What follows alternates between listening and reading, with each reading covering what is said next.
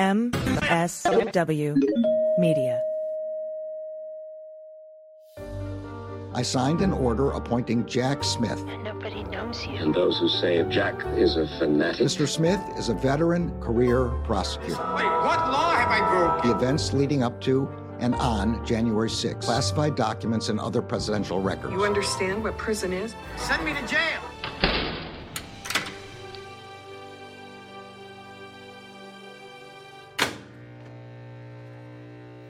Hello, and welcome to episode 45 of Jack, the podcast about all things special counsel. Andy, we thought about skipping 45 because that's the number of the former president and calling it 46, but that doesn't really fly with the with the podcasting industry. We have to keep them in order. But uh, anyway, it is Sunday, October 8th, 2023. I'm Allison Gill. And I'm Andy McCabe. And uh, our podcasting uh, machine thanks you, and my OCD thanks you for including 45 in our lineup here. Uh, today, Allison, down in Florida, we're going to cover the first possible major delay of the espionage and obstruction case in Florida as Judge Aileen Cannon stays the trial calendar pending Trump's motion for a delay to CIPA Section 4. And there's new information about the former president. You're sitting, I hope, when I read this sentence. The former president sharing nuclear submarine capabilities with an Australian businessman at, you guessed it, the skiff. No, I'm sorry, it's not a skiff. Mar-a-Lago. Wow. Yeah, man. And you know, I wasn't in the Navy long, but I was a nuke, and um, you know, I didn't make it through sea school, but still, um, this is shocking uh, to me, Yeah. but not surprising somehow. That's right. Um, also in the DC case, um, uh, up in uh, Washington D.C., Donald has filed a motion to dismiss all the charges based on I'm absolutely immune from everything because I was president, and he filed an opposition to the Department of Justice's CIPA motions over the small amount of discoverable classified information. This is the DC case. There is a CIPA component to it. We talked about that a couple weeks ago. Additionally, Jack Smith has filed a motion in support of his original motion for don't call it a gag order, his mm-hmm. partial gag order. And he is citing the Trump attacks on Mark Milley and his attempt to maybe purchase a firearm during a campaign stop. There's a lot of stuff in there. We'll get to that as well. We will. And lastly, we'll cover the Supreme Court ruling against John Eastman's attempt to vacate the lower court's decision ordering him to hand over his Chapman University emails to the January 6th committee, AG, which already happened a long time ago. Uh, but we'll, we'll explain why he's still fighting that fight. So, where where do you want to start first? Uh, I want to start down in Florida because of the explosive reporting you were just talking about covering Trump's disclosure of nuclear secrets to an Australian businessman. Yes. Uh, this comes from exclusive reporting from Katherine Faulders et al. at ABC News. She says months after leaving the White House, just months, former President Trump allegedly discussed potentially sensitive information about U.S. nuclear submarines with a member of his Mar a Lago club, an Australian billionaire, who then allegedly shared that information with scores of others, including more than a dozen foreign officials, several of his own employees, and a handful of journalists. Now, prosecutors and FBI agents have at least twice this year interviewed this guy. His name's Anthony Pratt. He runs a US based company called Pratt Industries, which is one of the world's largest packaging companies. Now, in those interviews, Pratt described uh, how looking to make conversation with Trump during a meeting at Mar a Lago in April of 2021, Pratt described how he brought up the American submarine fleet, uh, which the two, by the way, had discussed before. Of course they had. Of course they now, had. yeah. according according to Pratt's account, I'm assuming him or his lawyers are are the source for this um, reporting. But according to Pratt's account, as described by the sources, Pratt told Trump he believed Australia should start buying its submarines from the United States. To which an excited Trump, leaning toward Pratt as if to be discreet, told Pratt two pieces of information about U.S. submarines the supposed exact number of nuclear warheads they routinely carry, and exactly how close they supposedly can get to a Russian sub without being detected. unbelievable, but as you said, also totally believable. So the reporting I read said that Pratt shared the information with 45 people. And as you as you mentioned, some of them foreign government employees, some are some of them Pratt's employees, some journalists, and three former prime ministers. I guess that's what happens when you're a billionaire in Australia. You get to know a lot of prime ministers. Mm-hmm. Now here's what here's what surprised me. What surprised me is that he didn't charge him for this information. Like I'm trying to figure out what he got out of it besides just looking cool. But it makes me wonder if an Australian businessman can get this intelligence. Imagine what an adversary trained in spycraft could get. Oh my God, that place is the juiciest target for uh, for intelligence operations in in the Western Hemisphere, no doubt whatsoever. Uh, and it's malpractice, really, for any self respecting intelligence agency to not take a run at Mar a Lago at this point. Um, You know, there's just so many aspects to this. I love the detail that he leaned forward to tell him this information, like in an effort to be discreet.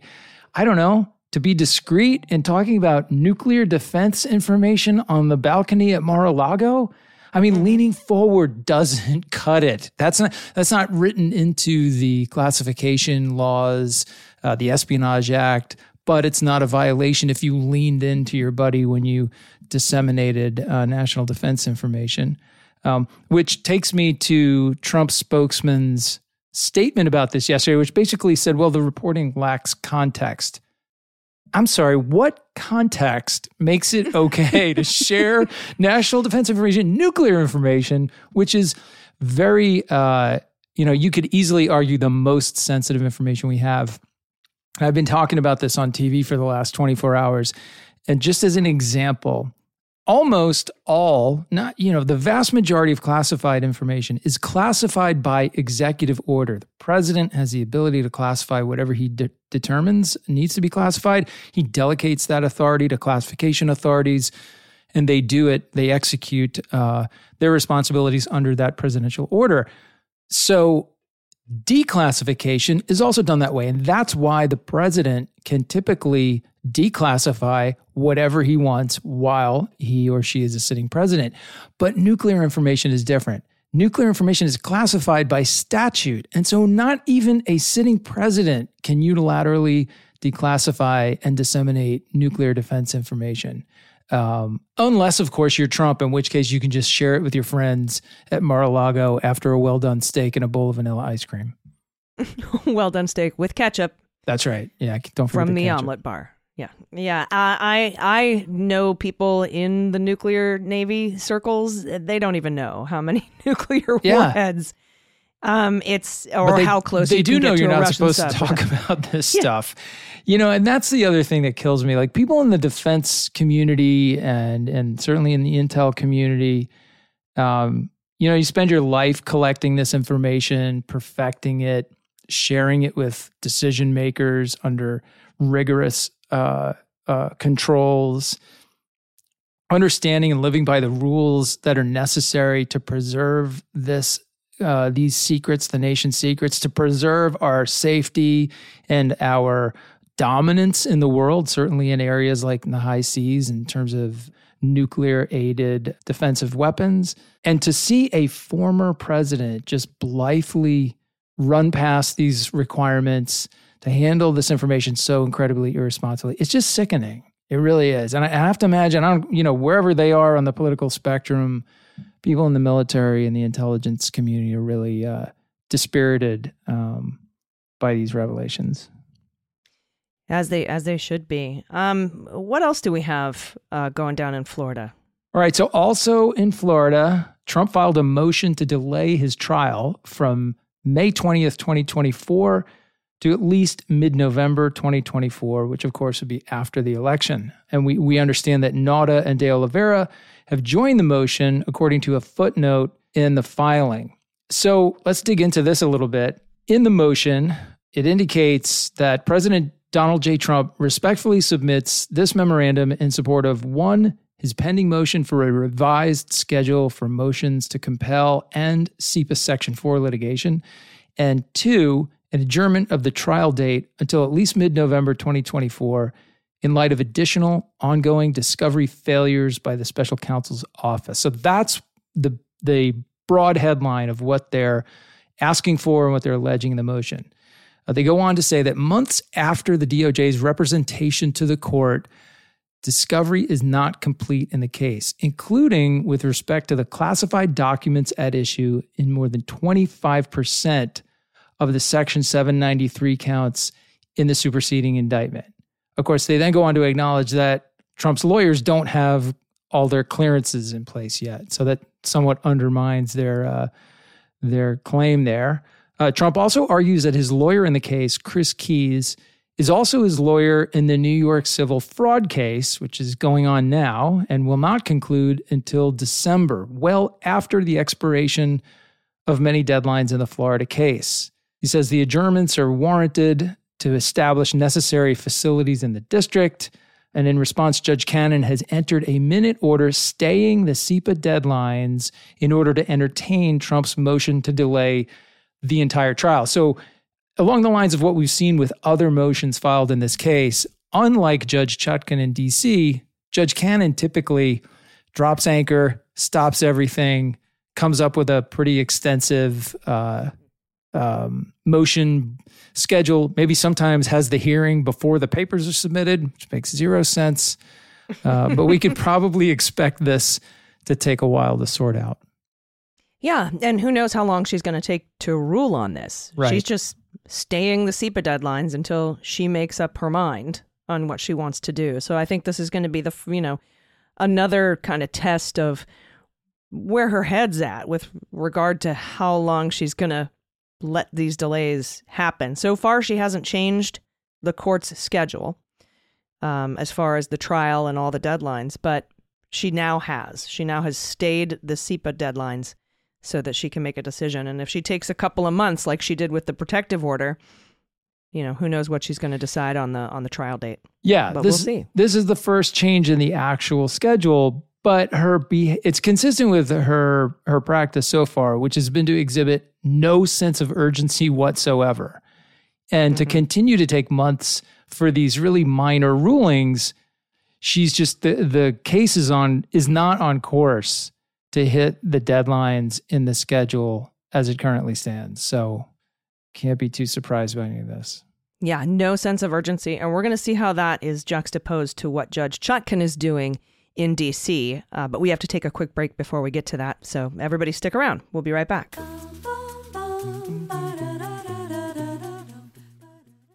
Hi, this is Jon Cryer, and I am hosting a new seven part true crime podcast called Lawyers, Guns, and Money that'll challenge everything you think you know about U.S. covert operations and presidential misconduct. From Jack Bryan, the director of American PSYOP, comes the incredible true story of John Mattes, a newly sworn in Miami public defender in the 1980s who has found himself completely in over his head. I step off the plane, and there is a van with a couple guys with Uzis. And one of them in broken English said, Welcome to Bogota, John. Mattes's first felony defendant has been arrested for having a machine gun and tells Mattes a dangerous secret. He was shipping arms into Central America on behalf of the CIA. As a first time lawyer, I want to act like I know what I'm doing. But with the help of a Colombian drug smuggler, How much money the CIA raised by hitting up drug dealers? A lot of money, millions of dollars. an Alabama mercenary, They were prepared to die to the last man. I saw this in them. I saw the fire in their eyes. And they made me their war chief. and a newly elected senator, John Kerry. We are looking at allegations of drug running, gun smuggling, conspiracy to commit murder and murder itself. He'll fight to free his client The judge said, Show me in a courtroom how we were at war. expose an illegal war being run by the White House, I mean, I wanted him involved, but I didn't want to be on record as doing it. and somehow stay alive in the process. I just escaped a kidnapping by the CIA in Costa Rica. This is Lawyers, Guns, and Money. So you have a man in an Armani suit standing on the bow of a boat with a rocket launcher and says, If I lose sight of you, I will launch.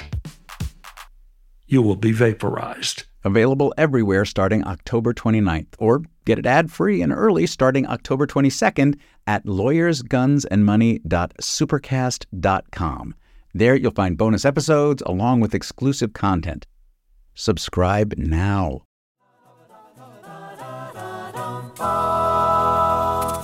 Hey, everybody, welcome back. Let's head to DC. On September 29th, right after we recorded the previous episode of the Jack podcast. Of course. Jack Smith's office filed a reply in support of his original motion to ensure extrajudicial statements do not prejudice this proceeding. In layman's terms, as soon as we were done recording, Jack Smith filed another thing to support his partial gag order. Now, you'll recall where we were last week, right? When we got the proposed partial gag order that was filed a week after the motion. Then we saw what it would look like. And that's the order that when you file uh, a motion for the court to order something, you draft up an order that the court can just sign or modify a little bit. And we had gone over that, yep. and that's for the partial gag. And Donald then had posted by then several things on social media relating to this case that had not yet been addressed in any filing. Now this file because you can't really you have to you have to submit the filing at some time, and he's going to keep going. So uh, the filing this this new filing addresses those statements and responds to Donald's filing again opposing the restrictions. Right now, here's uh, some of the considerations from the filing from the government. He, they say in sum, the court may enter an order in this case restricting the parties' extrajudicial statements if the statements present a substantial likelihood of material prejudice as long as the court's order is narrowly tailored to the objectives of preventing comments that are likely to influence the actual outcome of trial or are likely to prejudice the venire, um, which is the, you know, the jury, jury pool. Jury pool. Uh, the proposed order is necessary and constitutional and the defendant's claims to the contrary misstate the facts. And boy, he goes off on a few pages about exactly how how wrong uh, Donald Trump is. Uh, Donald Trump's lawyers are in citing their you know um, their case their cases that they wish to cite in this and the arguments that they make. Jack Smith goes on to say, far from being the contempt trap that the defendant claims, the proposed order is more targeted than others previously entered in the district because Trump was like, it's a contempt trap. You're going to take away my First Amendment rights. I won't be able to say anything without being in contempt. And DOJ is arguing here no, this is very narrowly tailored, so much so that it is more narrowly tailored than most of the other uh, previous gag orders entered in the district. Defense counsel previously used this same contempt trap language when opposing the imposition of a protective order in this case. The court rejected that suggestion uh, that balancing the defendant's interests with the need to protect uh, the due administration of justice was tantamount to a contempt trap. Like, no, it's not. And so this is a, a com. This is, he's been reusing this phrase contempt trap quite a bit. So um, again, there's a hearing on this partial gag order uh, that's going to be scheduled. It is scheduled already for October 16th. And then I assume uh, that Judge Chutkan will make her decision uh, shortly after that. Yeah. It, and listen, you use the contempt trap argument once and it doesn't work. Hey, why not just reload it right in front of the same judge and take a second run at it?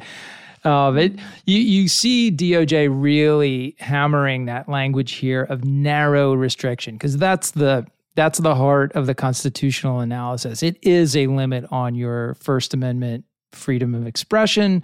But if it's narrowly tailored to suit a clear um, uh, objective of the court, in this case, to maintain the fairness of the of the trial and the without prejudicing the jury ahead of time and intimidating witnesses, um, that can be seen as a constitutionally uh, consistent limitation on First Amendment speech.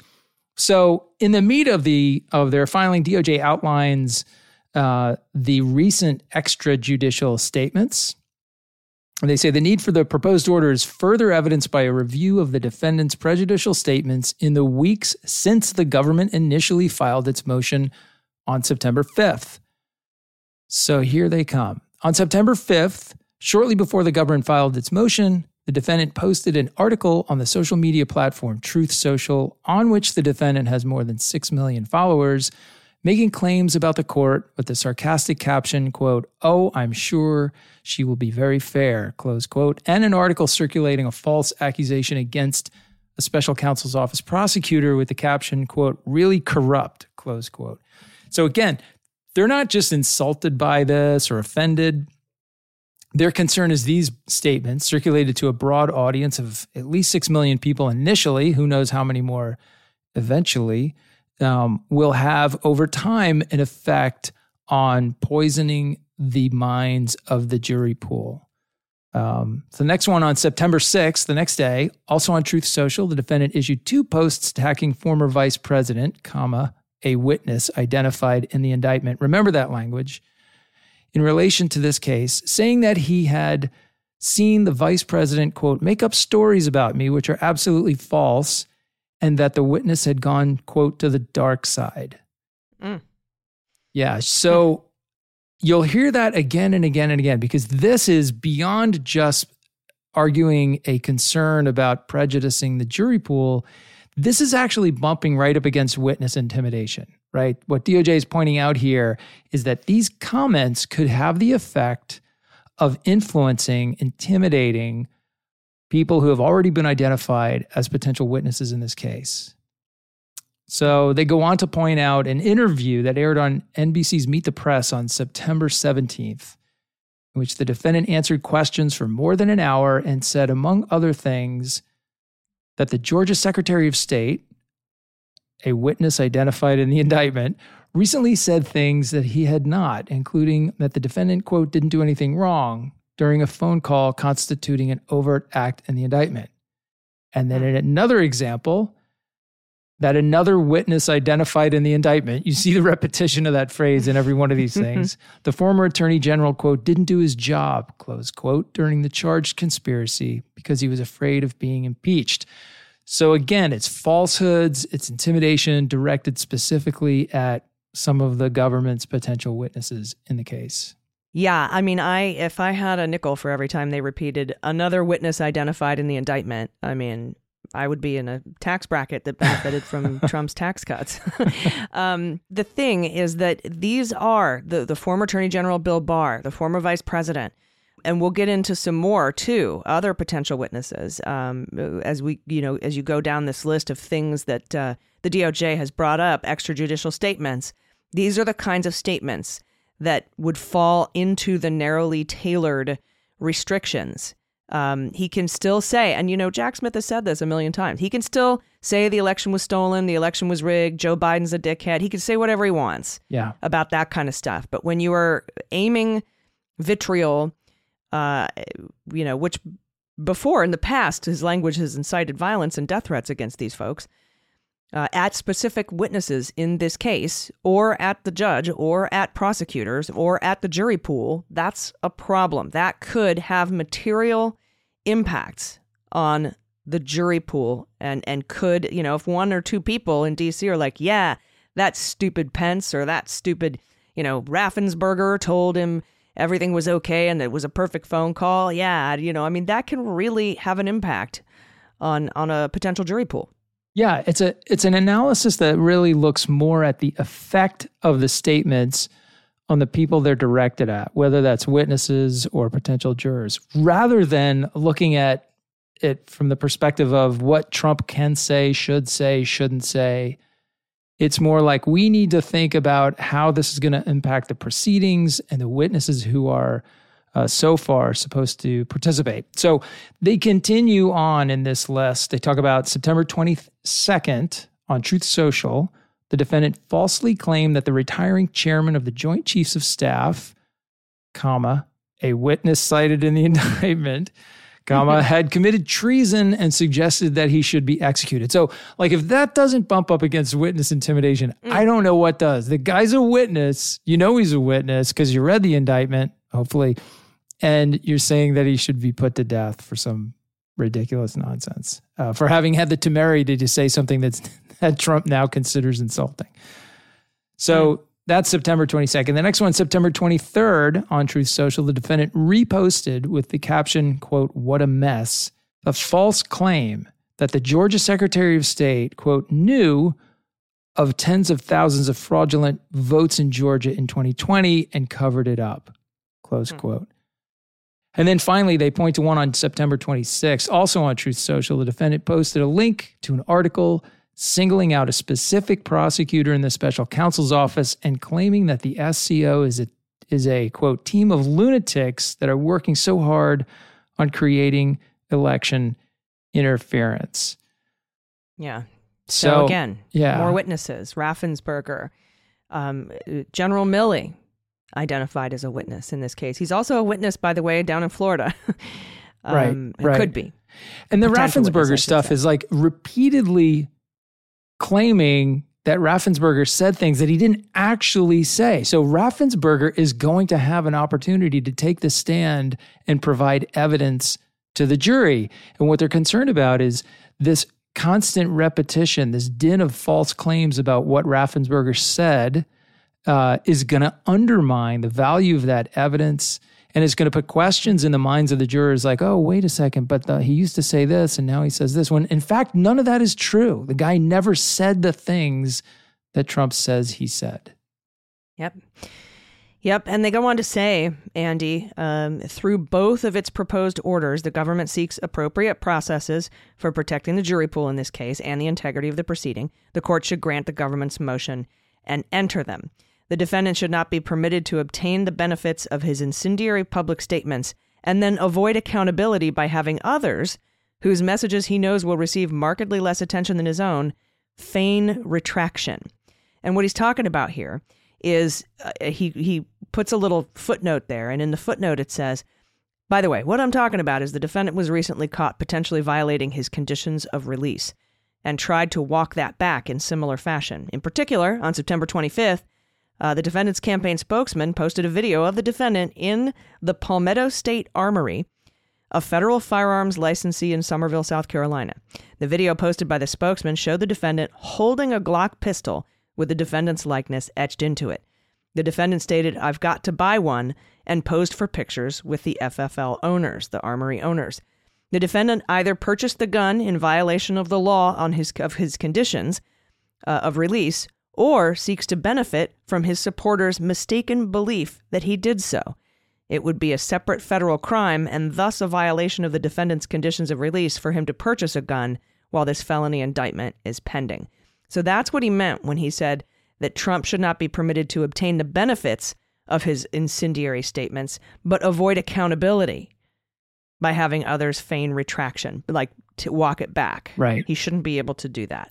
Right. And that is something that can also taint the jury pool. Not because he thinks Trump's a jerk for doing it uh, or whatever, but, you know, because of these specific rules that, you know, are, that govern uh, court proceedings. Yeah.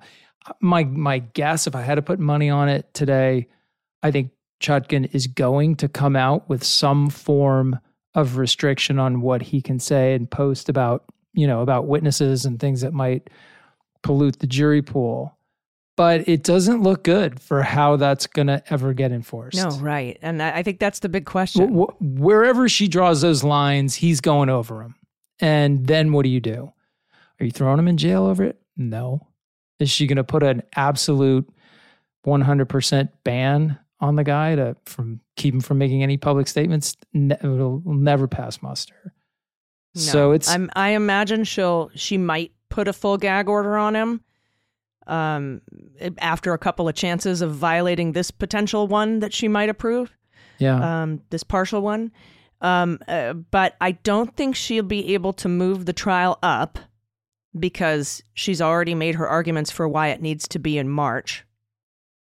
yeah. Um, and it wasn't just because it shouldn't be after the election; it was also because Trump needs time right. so she can't kind of she can't really go back on that but maybe she maybe she could maybe she'd be like we got to move this up a little bit because you keep tainting the jury pool but i don't see her maybe maybe fines That's Um, the you know how that's the only kind of realistic, um, attainable thing that actually might have some impact on him. We were talking about that this week in with- the in the he's context withdrawing all of of the, his lawsuits right now yeah, right? we were talking about that this week in the context of the civil lawsuit in New York. And if he gets a similar, don't call it a gag order up there and violates it, really the only penalty they have in civil court is to start imposing fines. But That actually might, you know, that might make a point with him. So if Chutkan starts imposing fines every time he says something outside the scope of the of the limited order, who knows? Maybe that makes him think twice. I don't know. yeah It's- and she could increase it like 50,000 for the first time Yeah, 100,000 it doubles exactly. each time you continue to say shit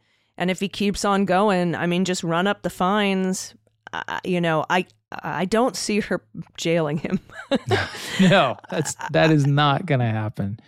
I just don't, um, Yeah. and not because I think she's a, a poor judge or a- because she's a rat. Like, I think it would just bring up all sorts of other Yeah. complicated arguments that would delay this case. And I think that her number one goal and the Department of Justice's number one goal is timely application of justice. That's And- right. And so That's right. It would I blow would up worry. The, it'd blow Yeah. up the schedule. It would create massive uh, uh, issues on appeal and for review, potentially by the Supreme Court. That stuff would have to get sorted through directly before the trial proceeded if she tried to keep him in custody. So, you know, put all those things together. I think it's highly unlikely. Yeah, I mean, I know a lot of people are like, jail him, put him in jail, jail Yeah. him. Um, but uh, again, that that would that could push this trial past the election. Yeah, it's just not I don't, realistic. I don't think anybody wants that. Yeah. Um, particularly the government, uh, and and me. I, I would like for this to be done before before the before the Republican National Convention is my dream come true. But well, you know, maybe maybe she listens to the pod. She's now heard your request, and she's like, "All right, I'll, I'll get it done. You got it." That's what happened all throughout the Mueller investigation. I'm pretty sure you guys listened to my Mueller podcast and were like, you know what, we we we weren't gonna go after Manafort for you know 371, but man, that that Allison makes a pretty strong Make a good case. I'm argument. sure. I'm sure that's exactly. exactly. Well, I really want her to win the fantasy indictment draft this week, you guys. I'm sure that's how it went down. Yeah, in the Netflix limited series of Mueller, she wrote, that'll be how it happened.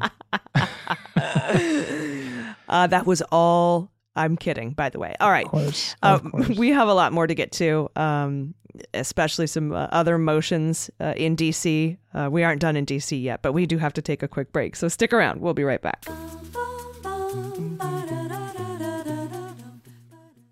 Hi, this is Jon Cryer, and I am hosting a new seven part true crime podcast called Lawyers, Guns, and Money that'll challenge everything you think you know about U.S. covert operations and presidential misconduct.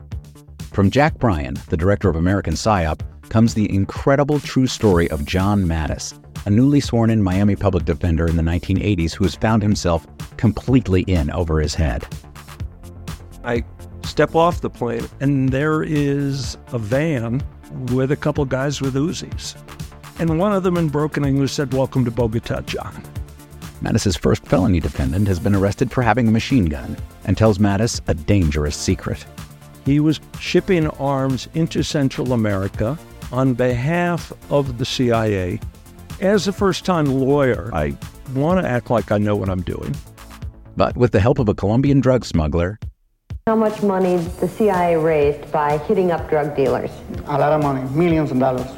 an Alabama mercenary, They were prepared to die to the last man. I saw this in them. I saw the fire in their eyes. And they made me their war chief. and a newly elected senator, John Kerry. We are looking at allegations of drug running, gun smuggling, conspiracy to commit murder and murder itself. He'll fight to free his client The judge said, Show me in a courtroom how we were at war. expose an illegal war being run by the White House, I mean, I wanted him involved, but I didn't want to be on record as doing it. and somehow stay alive in the process. I just escaped a kidnapping by the CIA in Costa Rica. This is Lawyers, Guns, and Money. So you have a man in an Armani suit standing in the bow of a boat with a rocket launcher and says, If I lose sight of you, I will launch. You will be vaporized. Available everywhere starting October 29th, or get it ad free and early starting October 22nd at lawyersgunsandmoney.supercast.com. There you'll find bonus episodes along with exclusive content. Subscribe now.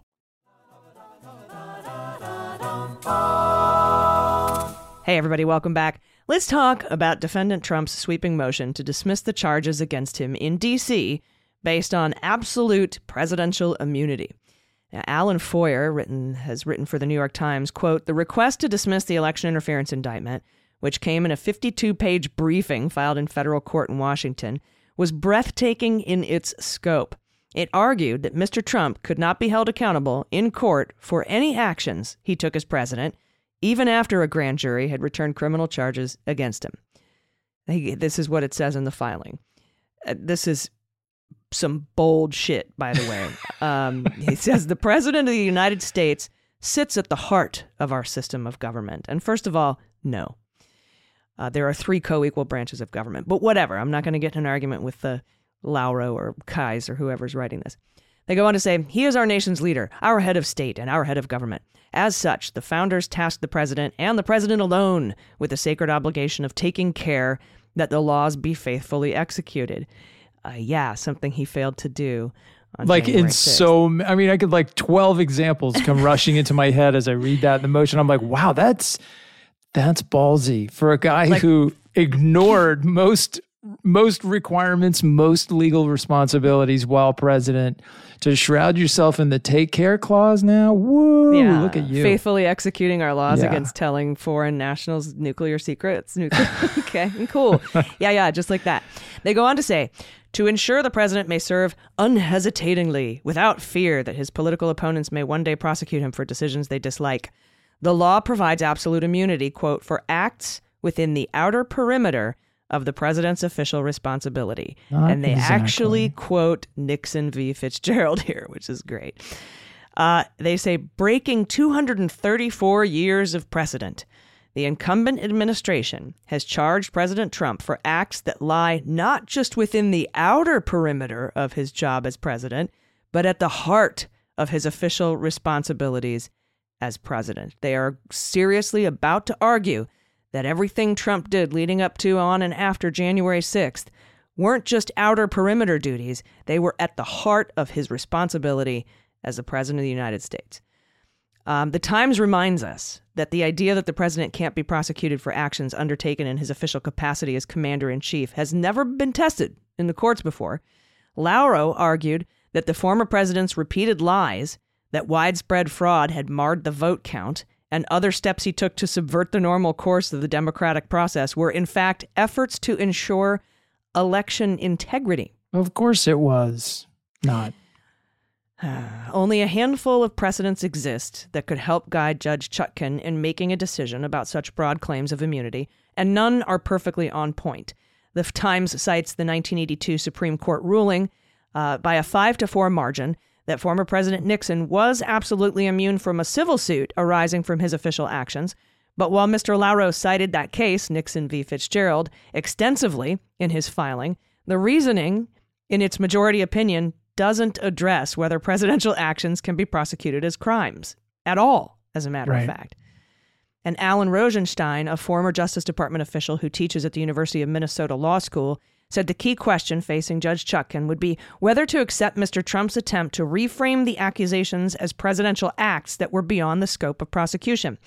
He goes, It's a shrewd legal gambit uh, because it, it, played off a legitimate presidential duty under the Constitution to faithfully execute federal law.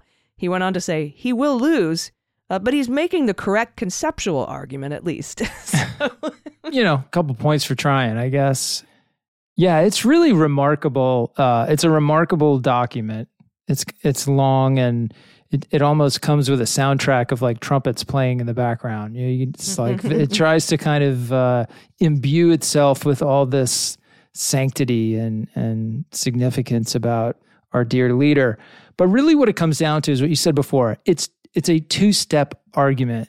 First, they try to reframe the facts that we know and take and they try to cast all of the acts. It's almost as if they admit on some level, it's not a- an official admission, but they're not debating what the government alleges in the indictment. They're not saying, oh no, he didn't call Raffensperger and pressure him. Oh no, he didn't arrange fake electors. They're saying all the actions he took, all those things that the indictment says, were within the scope of his authority as president because he was simply enforcing the election law. So that's like the first step. All that stuff that you read about in the indictment, that was just normal presidential business. And then the second step of the argument is because it was all within the scope of his duties, he has absolute immunity from criminal law when acting within the scope of his duties as president. That is such a completely unfounded and uh, amazing assertion of complete and total immunity for anyone who ever serves as president for the rest of our republic. They are unbound by existing law, right? Right. It's essentially, if you follow their argument, you're agreeing with the central idea that our founding fathers fought against. The reason they came over here and started this place and built our government was because they didn't want to live somewhere where the guy in charge was basically lived above the law. And if you go along with these arguments, that's essentially what you're creating. So, you know, think about here's a recent example. Yesterday, we learned that Biden is taking money that was acquired under the Trump administration, was appropriated by Congress, it's like $19 billion to use building, you know, more parts of the wall on the southern border. And the Biden administration did everything they could to try to get that those funds reprogrammed, to get them repurposed for other things, to be able to use them for anything other than building the wall, because they said they weren't going to build any more wall. But Congress didn't change that law. That law is still in effect. And therefore, as much as it pains them, they have to either they have to comply with that law, which means spend the money on some wall building or you lose it for good. That's a president abiding by the law. Even though it's one he doesn't agree with and doesn't want to deal with, he's abiding by it. If what Trump is arguing in this motion is true and found by the Supreme Court to be the current state of our constitutional law, then the president basically has no limitations whatsoever.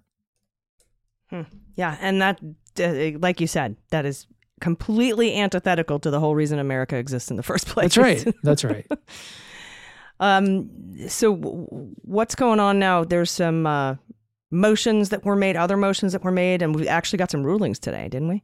Yes, we did. So we've learned a little bit about the minimal classified material in the case from a Trump legal team filing asking for a delay in the CIPA Section 5 deadline. Okay, so you'll recall there are about 300 pages of classified material in the DC case that are discoverable. Uh, the DOJ has said that they will not use any of that stuff in their case in chief. So they're not going to they're not going to rely on any of those documents or any of that stuff as evidence in their case against Trump. But it might become relevant. Um, it's you know they maybe they're maybe it involves prior statements of some of their witnesses, so you have to turn it over to the defense, so the defense could use it potentially when cross-examining those witnesses. That's just one example of how this classified stuff could become relevant, even though the government's not really going to use it. So, one of the documents is the March 2021 National Intelligence Council report on foreign threats to the 2020 election. Now, that report concluded that there were no indications that any foreign actor attempted to interfere in the 2020 elections by altering any technical aspect of the voting process. Now, Trump contends he needs more time to scour U.S. classified files across the intelligence community to obtain details and references in the 2021 report, which they characterize as uh, quote Brady material, which I'm Okay. not so sure about that. He wants a bunch of extra time to, from this report that said that there was no foreign election interference to change votes. Yeah. He wants to go and search all of the other classified stuff across the the, the alphabet soup of the intelligence agencies for every reference to like he wants to do like what six months of research on this particular report to look for Brady material. Yeah, he wants to he wants to do that research he just said on this report which the government has already said they're not going to use to prove their case. It's just nonsense. It's the delay game, right? We've been we've been down this road a couple times already and this is just the latest part of it. So, in any case, Chutkan has ordered an ex parte sealed meeting with Trump's team concerning CIPA in this case. Uh, Roger Parloff from Lawfare suggests, or he says that this suggests to him that she's rejected his motion to delay indefinitely, but he says that that's merely speculation. That's kind of where we had left it uh, pro- a couple of hours ago until we learned uh, ju- literally, what, an hour before we started taping uh, on Friday that Judge Chutkan has entered rulings on some of these motions in D.C. So, first, the motion we were just talking about, Trump's motion to postpone the CIPA deadline, she's denied that one. So the CIPA schedule still stands. Next, Trump wanted a redacted copy of Jack Smith's ex parte motion to redact classified discovery, and she denied that one as well. Trump also wanted an opportunity to object before she rules on that DOJ ex parte motion to redact classified discovery. She granted that motion, Trump's motion, but she only gave him until this Wednesday to file his objections. And this is classic. In her order, she she included the following language, and I quote: "The court will allow the defense an opportunity to explain why it believes that CIPA's statutory text and circuit precedent do not govern this case." Close quote. Uh, it's kind of uh, you know it's I think what she's saying is here's what you're going to have to argue, sir, if you yeah. Good luck. Explain to me why we should not simply apply the law that's obviously relevant to this point and follow the way that all courts in this district have decided. Why should why it should be different for you? Yeah. That's good. Yeah. Trump also asked for an extra 60 days to file pretrial motions. Uh, she denied that, but she did give him an additional 14 days. That's a total Solomonic split the baby, like give him something so he doesn't scream and yell too loudly. Um, and and she has not yet ruled on the partial gag order. So as of this afternoon, um, that hearing is still scheduled for October 16th, and she hasn't ruled on his motion to dismiss everything because presidents are totally immune. Well, that one's going to take a little more cooking before we get to uh, a decision on it, and there's no reason she would rule on the don't call it a gag order before the hearing on the 16th. So those things are still lingering out there.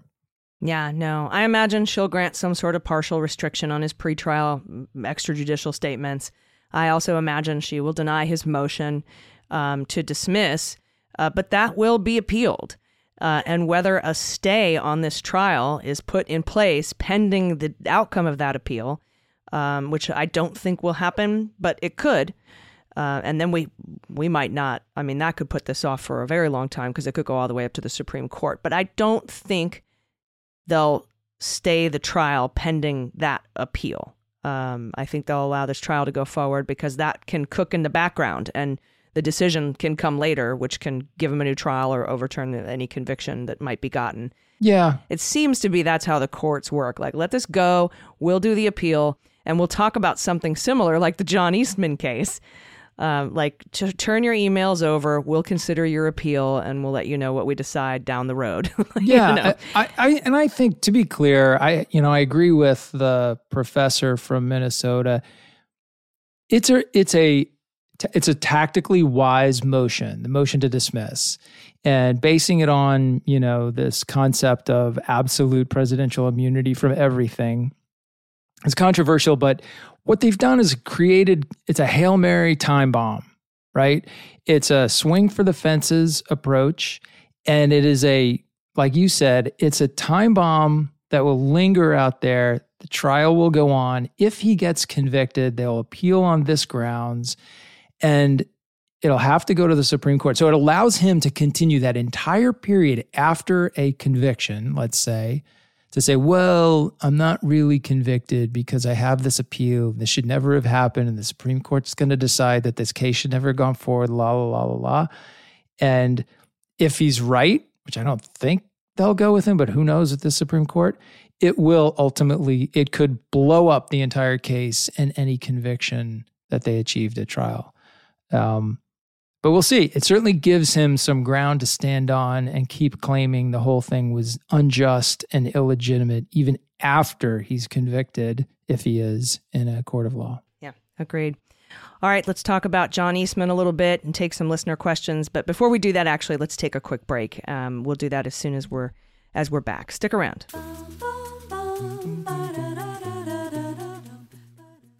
Hi, this is Jon Cryer, and I am hosting a new seven part true crime podcast called Lawyers, Guns, and Money that'll challenge everything you think you know about U.S. covert operations and presidential misconduct. From Jack Bryan, the director of American PSYOP, comes the incredible true story of John Mattes, a newly sworn in Miami public defender in the 1980s who has found himself completely in over his head. I step off the plane, and there is a van with a couple guys with Uzis. And one of them in broken English said, Welcome to Bogota, John. Mattes's first felony defendant has been arrested for having a machine gun and tells Mattes a dangerous secret. He was shipping arms into Central America on behalf of the CIA. As a first time lawyer, I want to act like I know what I'm doing. But with the help of a Colombian drug smuggler, How much money the CIA raised by hitting up drug dealers? A lot of money, millions of dollars. an Alabama mercenary, They were prepared to die to the last man. I saw this in them. I saw the fire in their eyes. And they made me their war chief. and a newly elected senator, John Kerry. We are looking at allegations of drug running, gun smuggling, conspiracy to commit murder and murder itself. He'll fight to free his client The judge said, Show me in a courtroom how we were at war. expose an illegal war being run by the White House, I mean, I wanted him involved, but I didn't want to be on record as doing it. and somehow stay alive in the process. I just escaped a kidnapping by the CIA in Costa Rica. This is Lawyers, Guns, and Money. So you have a man in an Armani suit standing in the bow of a boat with a rocket launcher and says, If I lose sight of you, I will launch. You will be vaporized. Available everywhere starting October 29th, or get it ad free and early starting October 22nd at lawyersgunsandmoney.supercast.com. There you'll find bonus episodes along with exclusive content. Subscribe now.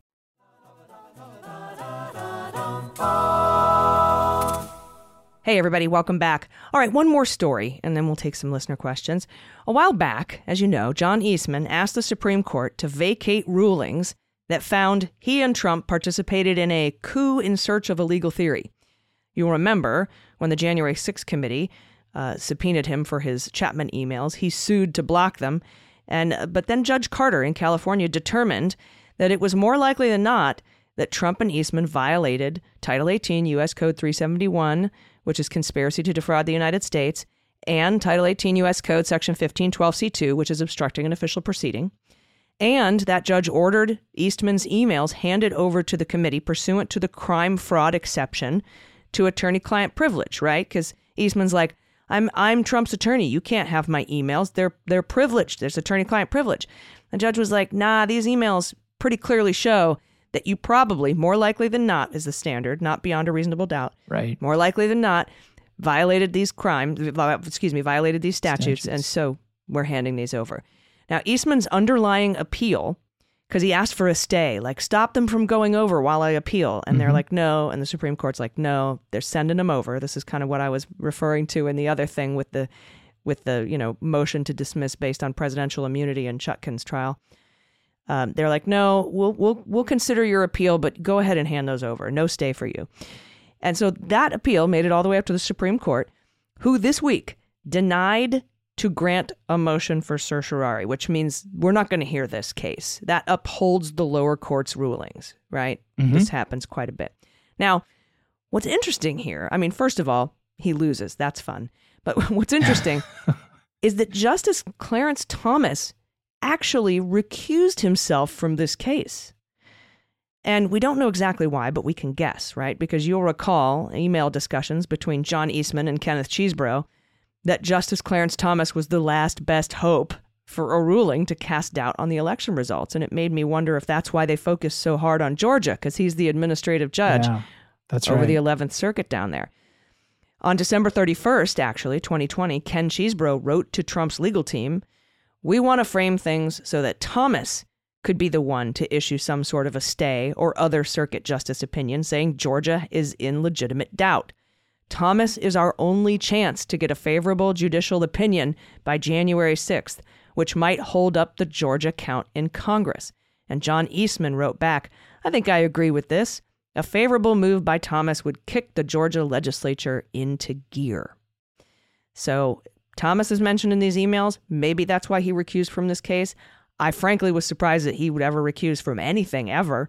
Yeah, but maybe totally. some of that ProPublica reporting and the pressure uh, and the, the legitimacy crisis that the Supreme Court is facing right now put a little pressure on him to maybe do the right thing for once. You, you have to wonder. It's been a really interesting question watching all that reporting from ProPublica and, and some from the New York Times. Like, what does it take to actually get Clarence Thomas to recuse, or not even recuse, to even just acknowledge um, income and benefit and potential conflicts? So, uh, yeah, apparently we stumbled across one of those uh, thresholds, I guess, in this case. And and the emails and the references to him uh, certainly certainly seem relevant, um, but it's hard to say what exactly he was thinking of when he decided, yeah, maybe I better stay out of this one. Yeah. Yeah. Well, good, I guess. Old dogs can learn new tricks. Maybe I still think you should resign, but yeah, I'm not so sure about the old dogs thing either.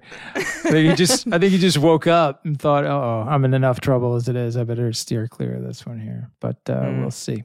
Yeah. All right. Well, do we have any listener questions this week? We do, we do. And I picked this one because I thought it was kind of fascinating. And also because the civil case in New York has been such a big story this week. And this question kind of kind of raises the issue of like, how could that be relevant uh, to the Jack Smith trial? So this one comes to us from Paul. He says he's Paul in DMV. Now, to me, DMV is DC, Maryland, Virginia. That's what people in this area call the DMV. I don't know if that's what he's referring to or not, but in any case, he begins Hi, Allison and Andy. I listen to your podcast every Sunday morning while I take a long walk with my dogs. All this walking I've done has helped me lose 80 pounds since January. So thank you for being a big part of that. Well done, Paul in the DMV. You're awesome. All right. He says, My question touches on the New York civil case against Trump and the Trump organization. Judge Engoron ruled quite forcefully that Trump and other leaders within the Trump org had a long history of engaging in fraud. I know financial fraud is vastly different from Jack Smith's charge of defrauding the United States in the January 6th case.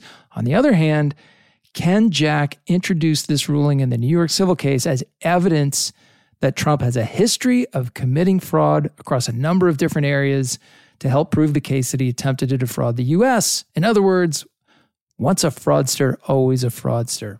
So those are really good questions. A bunch of stuff wrapped up in that, Paul. Mhm. So let me try to tease through a little bit of it first. First, on the issue of the judge just kind of deciding fraud in the fraud case before the trial, which I think struck people as being very strange. Uh, and it is, it's not uh, super common. But what it comes down to is this is not a case. There's, there's two different kinds of civil cases cases in law and cases in equity. And cases that are brought in law, alleging violations of law, uh, the remedy for those cases is the awarding of damages. That's kind of the typical civil case that you think about. Somebody does something bad to you, you sue them, and then if they're found guilty, then they have to give you money. Equity is different. Equity is a case that's brought uh, for the purpose of forcing someone to take some action or to restore equity to the plaintiff who has been denied some right or some benefit or something like that. And typically, especially in New York, cases in equity are heard on a bench trial, so just before a judge and not before a jury. It's kind of it's the same here in Virginia.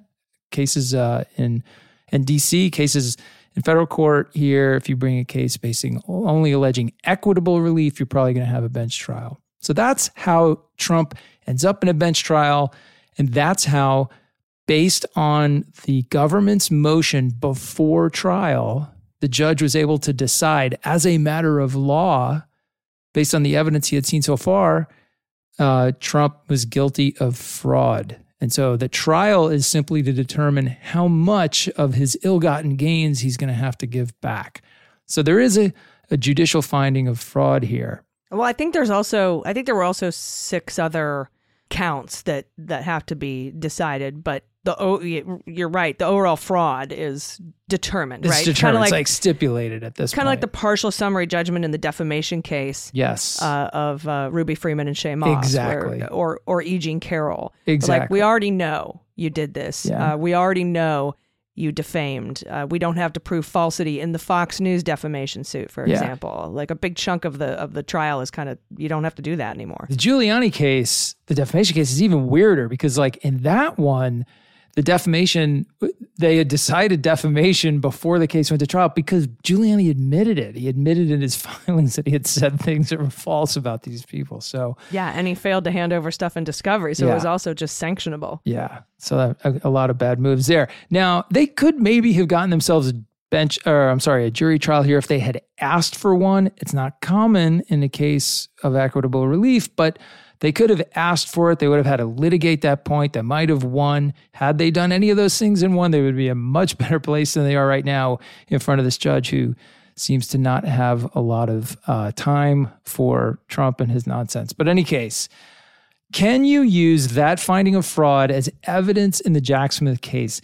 And at the as a top line matter, the answer is no. You can't use uh, evidence of a finding of fraud in a civil case. Uh, you, you can't use that. Uh, I'm sorry, that uh, judicial uh, decision in the civil case as evidence of what they call conduct in conformance. So it's not. You'd essentially be making the argument like, look, jury, he committed fraud in New York in this civil matter, so he probably did it here too. That's like the kind of uh, you, you pretty explicitly cannot use use it in that way. You could potentially use it if it was very similar facts, very similar circumstances, which we know it's not here, right? The civil fraud in New York, very different from defrauding the United States regarding the election. Um, you might be able to use it to show pattern or practice, um, uh, but that's hard to hard to imagine here. And the only other way it could be relevant is if Trump is convicted in the federal case in D.C. and he is sentenced during the sentencing proceeding. You might be able to get in evidence of uh, of fraud or similar bad behavior in other places. The judge can consider that when they're deciding uh, what kind of sentence to impose. But that's about the only place I could see this uh, happening. And it's still a bit of a long shot. That's kind of the same with other crimes too, right? Like if I'm a criminal defendant on trial for robbing a store, you can't bring up my past drug convictions and my past whatevers, um, or my past if I had a DUI or something. Um, and but you know you that is something you take into consideration during sentencing. Uh, so I Yeah. I I I'm That's glad exactly to know right. that because I imagined it would be this some something similar with civil proceedings. Yeah, it's exactly right. You basically, there's a whole lot of law on this issue, but generally speaking, you can't use. I don't have any drug convictions and I'm not on trial right now. I was just No, a- no, is all hypothetical. It's all completely All hypothetical. hypothetical, hypothetical. You can, you can't use prior that you know of. No. la, la, la, la, I can't hear you. Um, you can't use prior convictions to convince the jury that you did the acts that you're accused of in the trial. But they can come in in other ways. Like if prior conviction Right. was for a weird thing that you did and, and you did the same weird thing when you were allegedly committing this crime, you could maybe get it in as evidence of uh, planning or, you know, prior prior similar behavior sort of thing. You definitely can come in for sentencing, but it's uh, a bit of a hot button issue in any trial. Yeah. Yeah, and there's lots of uh, lots of rules of, of procedure around it too. So, very good question. Thanks for that. Anybody, if you have a question for me and Andy, there's a link in the show notes for you to fill out a form. So please do that. I encourage you to send in your questions. These are always really great, thoughtful questions that we get uh, from listeners. So thank you very much for that. Um, Andy, before we get out of here, anything else uh, you on your mind? I mean, I, we only really are covering. There's so much else going on outside of the purview of the Jack Smith investigations and, and trials that uh, you know it's hard to sort of not talk about everything else that's going on in the news. Um, Yeah, like it's- the New York Attorney General Tish James's case, uh, like we, we were just sort of mentioning, um, and so you know some of the other things that are Fulton County, which churns Fulton away at a at a breakneck speed. It's just it's too Hmm. much to cover. It's good that we're we're really focused on the Jack Smith cases here because it really it, it would be two hours to try to cover every legal development regarding Trump over the course of a week. Um, but yeah, it's a little bit. It's kind of critical mass. You know, he's everywhere. Um, and then, of course, on top of that, apparently for some period of time this week, volunteered to be the next Speaker of the House. So look at him. Well, he's got that would be fun because then you know any argument he made where I just don't have time for these trials. Um, you know hilarious. that's what he Um, was thinking. You know he was thinking. hilarious. Oh, Does does the Speaker get to uh, pardon himself? I was third in line to the presidency. You know, third is pretty good. Yeah, but it's been nuts. It's been crazy. It's not going to get any less crazy. So uh, yeah, it's just good to be here once a week and round it all up. yeah, I feel the same. All right, everybody, we'll be back next week. Thanks so much for listening. I've been Allison Gill, And I'm Andy McCabe. and you've been listening to Jack. Hi, this is Jon Cryer, and I am hosting a new seven part true crime podcast called Lawyers, Guns, and Money that'll challenge everything you think you know about U.S. covert operations and presidential misconduct. From Jack Bryan, the director of American PSYOP, comes the incredible true story of John Mattes, a newly sworn in Miami public defender in the 1980s who has found himself completely in over his head. I step off the plane, and there is a van with a couple guys with Uzis. And one of them in broken English said, Welcome to Bogota, John. Mattes's first felony defendant has been arrested for having a machine gun and tells Mattes a dangerous secret. He was shipping arms into Central America on behalf of the CIA. As a first time lawyer, I want to act like I know what I'm doing. But with the help of a Colombian drug smuggler, How much money the CIA raised by hitting up drug dealers? A lot of money, millions of dollars. an Alabama mercenary, They were prepared to die to the last man. I saw this in them. I saw the fire in their eyes. And they made me their war chief. and a newly elected senator, John Kerry. We are looking at allegations of drug running, gun smuggling, conspiracy to commit murder and murder itself. He'll fight to free his client The judge said, Show me in a courtroom how we were at war. expose an illegal war being run by the White House, I mean, I wanted him involved, but I didn't want to be on record as doing it. and somehow stay alive in the process. I just escaped a kidnapping by the CIA in Costa Rica. This is Lawyers, Guns, and Money. So you have a man in an Armani suit standing on the bow of a boat with a rocket launcher and says, If I lose sight of you, I will launch. You will be vaporized. Available everywhere starting October 29th, or get it ad free and early starting October 22nd at lawyersgunsandmoney.supercast.com. There you'll find bonus episodes along with exclusive content. Subscribe now.